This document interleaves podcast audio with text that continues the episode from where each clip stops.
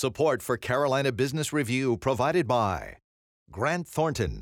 Operating in more than 100 countries, our tax, audit, and advisory professionals specialize in helping companies unlock their growth potential. Blue Cross and Blue Shield of South Carolina, where healthcare is changing for the better. Find out how at ahealthysc.tv. And by Sonoco, a global manufacturer of consumer and industrial packaging products and provider of packaging services, with more than 300 operations in 35 countries. So, what's the old saying about who controls the purse strings controls a nation, an industry, or a household?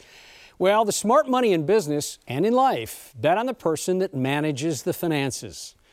Happy summer and welcome to the most widely watched and the longest running source of Carolina business and public policy discussion. I am Chris Williams, and it is often understood that if you want the factual, unvarnished situation of an organization, talk to the CFO. Well, this time on CBR, that is exactly what we do. Ann Lloyd from Martin Marietta and Steve Young from Duke Energy join us. Major funding also by Novant Health, bringing you world class technology, clinicians, and care when and where you need it.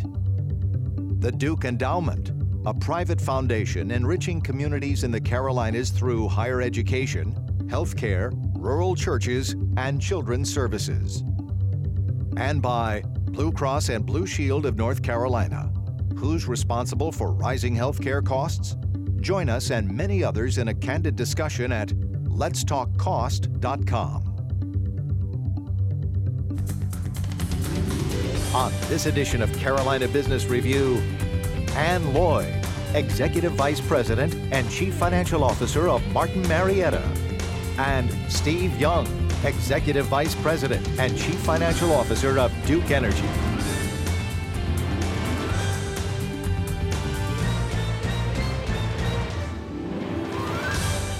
That's the issue. courage. Hello, welcome to our program. And as you can tell, we always have these great dialogues right before the cameras come on and the lights come up. So we're going to keep it going. Uh, Ann, Steve, welcome. Good to have you both here. Thank Glad to you. be here. But, you know, let's talk about this idea that uh, here we are in the sixth year of an economic expansion, and many people still refer to it as a recovery. In other words, it's it's almost a tentative. You know, we're going to wait and see what happens. Um, hard to argue that we've had really six years of decent growth now. And when you look at not just Martin Marietta's balance sheet, but talk talk to some of your uh, customers and clients, and you look over kind of the region. Do you? I mean, do you feel that, that this is a tentative recovery? I don't think it's tentative today. I do think it has been slow to come. I mean, if you look at our business as a whole, we're only about 30% off the bottom. So we lost about 80 million tons of demand and we are only up about 25. So it's, it's just taken a long time and it's been slow, um, particularly west to east. If you go west of the Mississippi River, those markets have recovered faster. But as we've come into the southeastern markets, they've been a little bit slower. Really late last year, or late 14 into 15, and now really starting to see stronger growth. So if you're 30% off of what the low was after 08, 09, or right in that area, does that mean that you still got 70% to go? That's or- exactly what it means. Really? But we don't. We're not sure we'll get back to that 70% in this cycle? in this cycle. Correct. Steve, what do you think? We have seen uh, similar patterns that Ann discussed. It's not quite as extreme. Uh, in 08 and 09, we lost uh, a lot of our industri- uh, industrial load in our service territories, which are in the Midwest and Carolinas and Florida. We've recovered about 90% of that over this long period of time. Uh, and it uh, is is seeing global challenges now with the strength of the U.S. dollar. Uh, but it does feel very slow, in, and perhaps it's, it's a product of how far we fell in, in 08 Yeah. and 09 as well. Does, does Brexit, you know, a few weeks ago, no, I had Brexit, and everyone thought that the, the, the sky was falling, and turns out it was maybe one of the best stimulus for at least the equity markets in, in domestically. Does Brexit at all play into how you model out now, or pro forma any of your business? You know, for us, not so much. Um, I think Brexit to me was, for Martin Marietta, a definition of what uncertainty in the markets does because the activity in the equity markets that day, obviously the bet was that that the UK would remain in the in the in the EU. Yeah. And when they came out, the markets crashed. We didn't. We actually held tight. But for us, it's more the uh, who we compete with. We're typically a domestic company. Most of our competitors, though, are global materials companies. So the impact on, on them and the European markets and what hap- they have to do to invest their capital and allocate it there, really that's the effect it has on us in mm-hmm. the U.S., not so much directly. Yeah, Steve? Same thing here. Those types of uncertainties will typically drive investors to investments like Duke Energy. Uh, so we seen as a safe haven. A safe haven, absolutely. Uh, but when you think about our customers, uh, and, and what they felt, uh, the industrial customers, particularly in our service territories.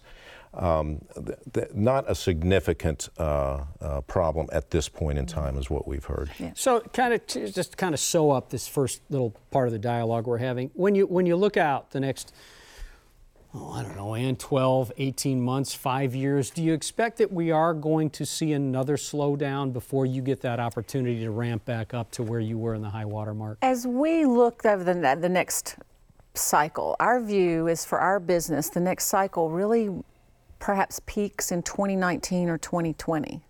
So we do see continued slow growth in the construction sector across the U.S., at, at least in those markets where there's high population mm-hmm. growth mm-hmm. or high population density. Um, and a lot of that, Chris, has been driven by, for the first time in a decade, the federal government approved a multi year highway bill last mm-hmm. December for the first time in 10 years. And then you've got the states, North Carolina, Georgia, Virginia, Texas, who are investing their own money into transportation to, um, to serve as economic uh, development platform. And those, as those states continue to invest, that money really is only newly coming into the system. So just from the public spending, we think that we'll see another three, four years of nice activity before we, we peak out. We won't reach where we were in the prior peak. That's not our expectation. Do you think 36, 42 months? You think that's, uh, is, that, is that the way you look at the world? You know, in, in terms of, uh, uh, of the forecasting that we do of, of our customer base, we, we see a couple of dynamics. The construction materials businesses in the Carolinas have been doing pretty well. We see that continuing. Automotive, which is in the Carolinas and our Midwest jurisdictions, uh, has been strong with the low gasoline prices. Uh, some of our primary metals groups, however, have been affected by the, mm-hmm. the global economy, the strength of the U.S. dollar. Uh, so they have softened a bit there. Uh, so uh, again, we look at it industry by industry. Uh, overall, we're, we're, continuing to see growth. It'll move around between industries, uh, but over the next uh, three to five years, we still see some growth in our in our areas. So let's spend a couple minutes tweezing out this analysis, and that you kind of put a stake in the ground around transportation. Mm-hmm.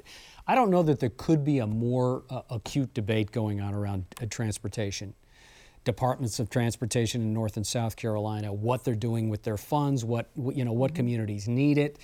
Uh, Steve, I think Duke Energy has been referred to as an economic development company more than anything else, almost, than a Very community critical. planning company. Mm-hmm. But when, it, it, but your product obviously goes right to transportation. Mm-hmm. Even more than that, when you look at some of the debate that goes on in the Triangle, around the Triangle Transit Plan, in Charlotte, in in places like Charleston.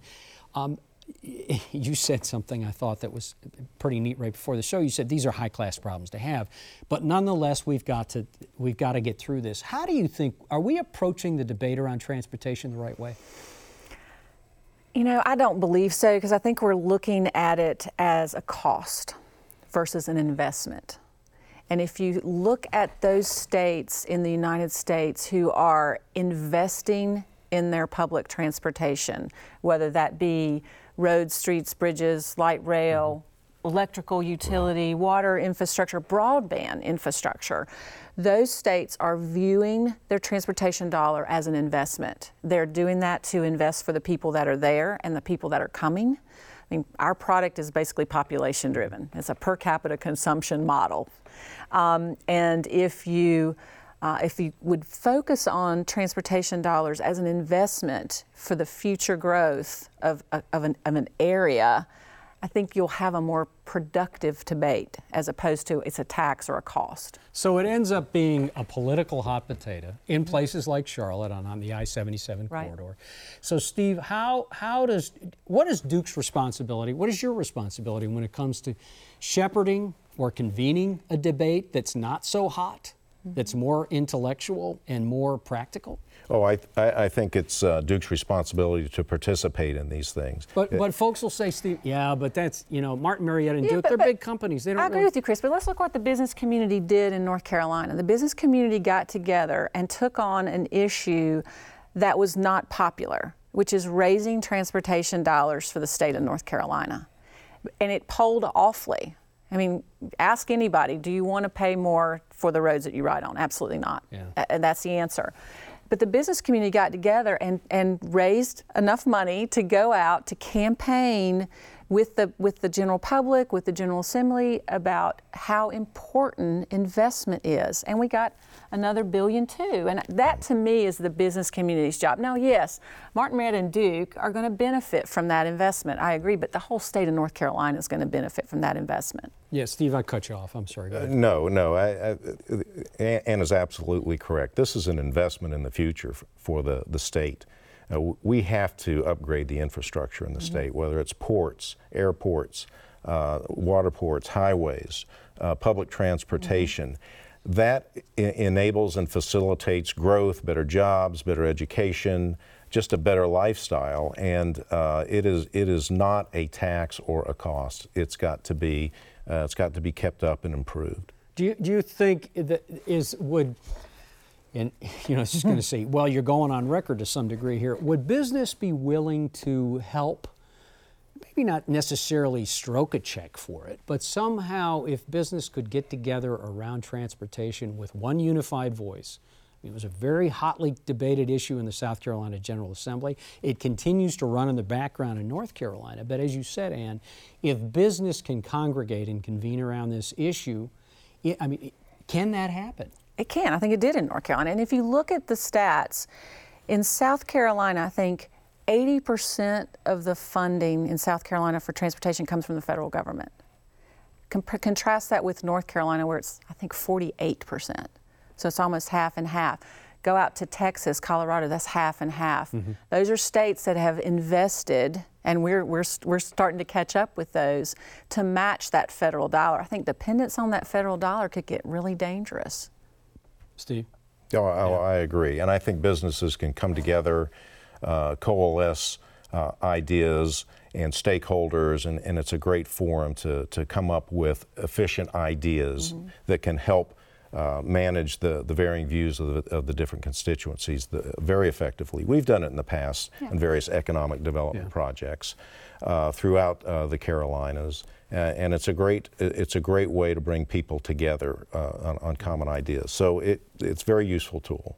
Well, and Stephen, I have a lot of employees who live in this state Absolutely. and want to have a high quality of life. Mm-hmm. And, and to me, that's part of that investment profile. You know, you talk about investment, capital investment. Your, your, your job, to some degree, is figuring out how to best to deploy your, your allocate your capital. Uh, capital investment going forward. Where do you think the best return on the invest uh, the money that you want to uh, allocate? Where, where is that for you? You know, for uh, uh, for Duke at a utility, we're invest, invest, uh, investing in infrastructure uh, all the time. We spend about seven billion dollars a year in capital investments across our utilities. Um, we're building power plants to provide energy, but the area of investment that I'm excited about is another form of infrastructure, the the electric energy grid uh, storm hardened equipment, meters that can communicate with customers. Uh, the grid investment is, is a really exciting area in our business. Do you ever worry about the privacy issues around those meters that can speak back and you know folks say, well, wait a minute, I don't even know if I want to share my birth date with anyone, let alone all this information. We have dealt with that, uh, and, and certainly there are some customers uh, that, that would rather not have that uh, form of communication. I, I think by far most of our customers see the value uh, that, that can be provided. Knowing when an outage uh, uh, is occurring, uh, and, and, faster response time in those circumstances, ability to communicate when an outage will be repaired, ability to have different billing options that come with these types of investments, I think uh, far outweigh the privacy issues, and I think we can find solutions to, to satisfy people on that front as well. How about CapEx for you? Our capital is very similar in the fact that we're really reinvesting in our existing plant. Um, for us, you know, the average quarry size is about a million tons. You don't see a lot of new quarries opening up, just like you don't see a lot of new power plants opening right. up, right? And so for us, it's recapitalizing a lot of the iron, particularly in the states of North and South Carolina. A lot of our plants are wonderfully vintage aged, kind of that late 50s, early 60s. That's a nice a very vintage age for this table, right?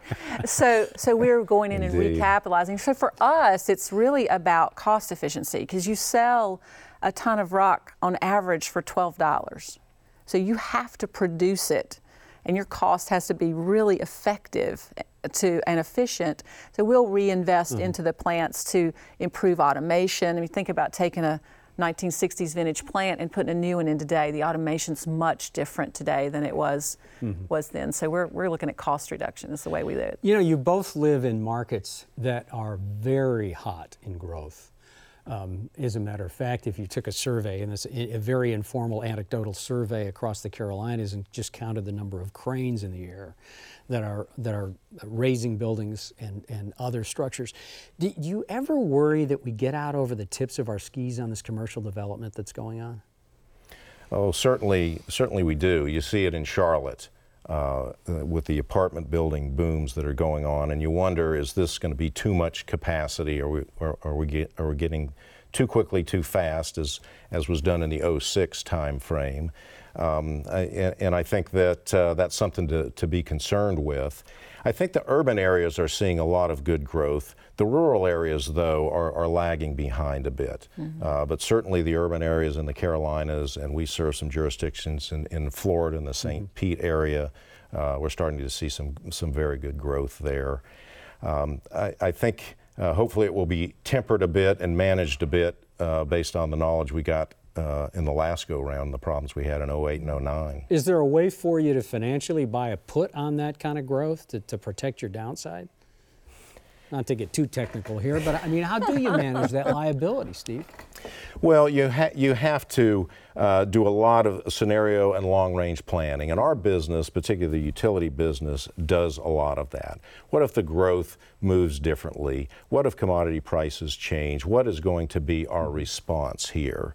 And uh, so we do the long term planning that leaves us with uh, adjustment uh, procedures in place where we can ramp back things or change other activities. Uh, so that helps us deal with these ups and downs in the economy. And we're a cyclical business, right? And so, and you know that. the one thing that we know that we can't control is the volume, right? That is the lever that is controlled by the marketplace. So what we do, we do long range planning ourselves. We look at five year cycles, but you're really looking at 20 year plans for a, a mine that's going to last 100 years. Um, so for us, it's really spending a lot of time understanding that you control your controllables. Right. I think if there's one thing businesses like is certainty. Now that's risk management. A sure. little problem. it's, it's yeah. a lot of uncertainty out there. I think over the next few months, uh, but but for us, that's the way we're looking at it. You know, we all uh, probably read the same things, look for the same, uh, if you will, canary in the coal mine about the economy and about business and, and so on and so forth. And the, and the Fed has come under a lot of pressure about managing this expansion, what we do in the next cycle, what's the Fed going to do about interest rates. Uh, the other side of that coin is fiscal policy, and that is what Congress should be doing in many cases and is not doing in many cases.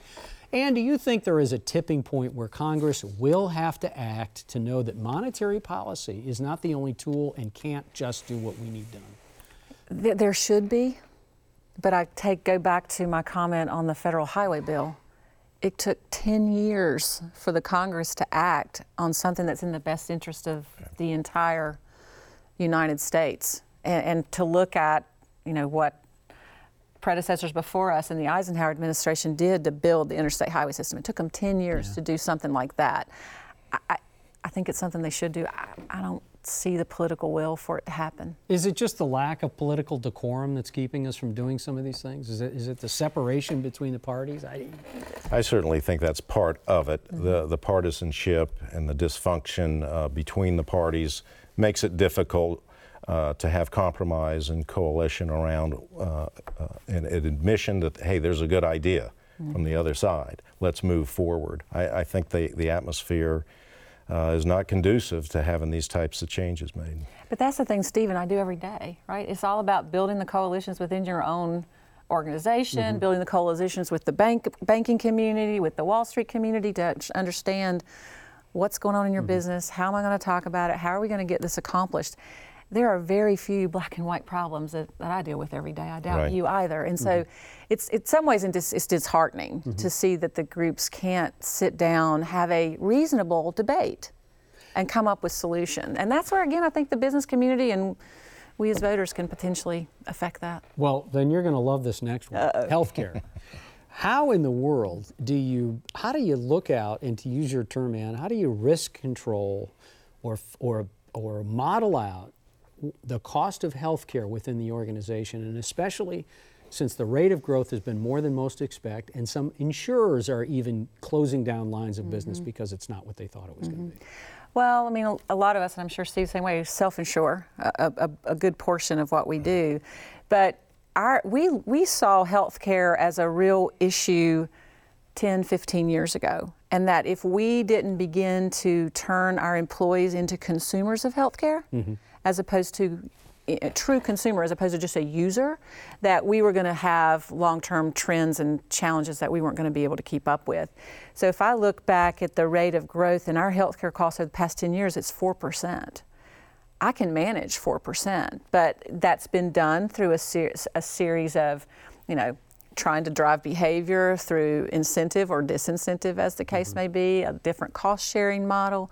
So for us, it was, we've been thinking about it for a long time and, and, and have been able to control that as we move forward today. Are you going to be able to keep single digit growth like 4% in the I next sure, couple of years? I sure hope so, but you know, it gets harder and harder to, to to ch- make changes to your health program. Right, it's very difficult, and and uh, the health uh, of our 28,000 employees at Duke is is very important to us. They're, they're the engine that drives the company. Uh, but when you look at prescription drugs and healthcare costs, with uh, the annual increases that they've seen over mm-hmm. 15, 20 years, we've had to institute uh, a lot of programs and a lot of educational mm-hmm. programs to get the employee invested in this as well. So we have wellness programs where if you uh, can uh, uh, uh, visit doctors and undertake certain practices that can lower the premiums, mm-hmm. we try to uh, tailor programs and subsidies to programs more efficiently. But we've got to get uh, the employees invested in here, and we and that's been step one. Mm-hmm. It's worked mm-hmm. for us. Uh, but the trends continue to, to move in that direction of these increases. So, so do you, you know, you've got payers and you've got providers, and they both point fingers at one another and say, well, if the payer did this, then we'd be able, as a provider, as a hospital, we can do this, and it's vice versa. As a business, what would you say to both of those to say, look, just get along, or just do this, or just do that? I mean, what, what is that? Is there a magic formula here that we're missing? Because there are egos involved to some degree? And oh, by the way, you got a minute to answer this question. there is no magic answer. no. I can, I can, we can both agree on that. No, we, we have battled back with payers and providers and, and negotiated up to the last minute in circumstances. Mm-hmm. Um, and uh, th- there's no magic bullet here. But again, you have to, to work to find common ground, uh, to compromise the, the types of things Ann discussed. Uh, we've generally uh, ultimately had success, but it requires a lot of resource mm-hmm. and attention. Will Congress have to edit what these programs ultimately look like? Will they have to go back and retool Obamacare? Do you think they should do it? Well, I think they. I think they should. I think there are, there are benefits that can be looked at probably under any program of this exactly. magnitude. As you move down the road, you learn things, and I, I don't think we should be afraid uh, to try to pursue beneficial changes in a program Absolutely. of this nature. And I think uh, President Obama has recently even alluded to some potential changes that may be beneficial. Yeah, okay. Well, folks, uh, both of you, thank you so much, Steve and um, and you, you got you got off light here. We didn't even talk about HB2, but we're going to give you a fair warning next time. We're probably going to bring up something like that. Thank you for being a guest on our program. Good to see you both, and thanks for your you. leadership. Thank you. Yeah, thank you. Until next week, I'm Chris Williams. Hope your weekend is good. Good night.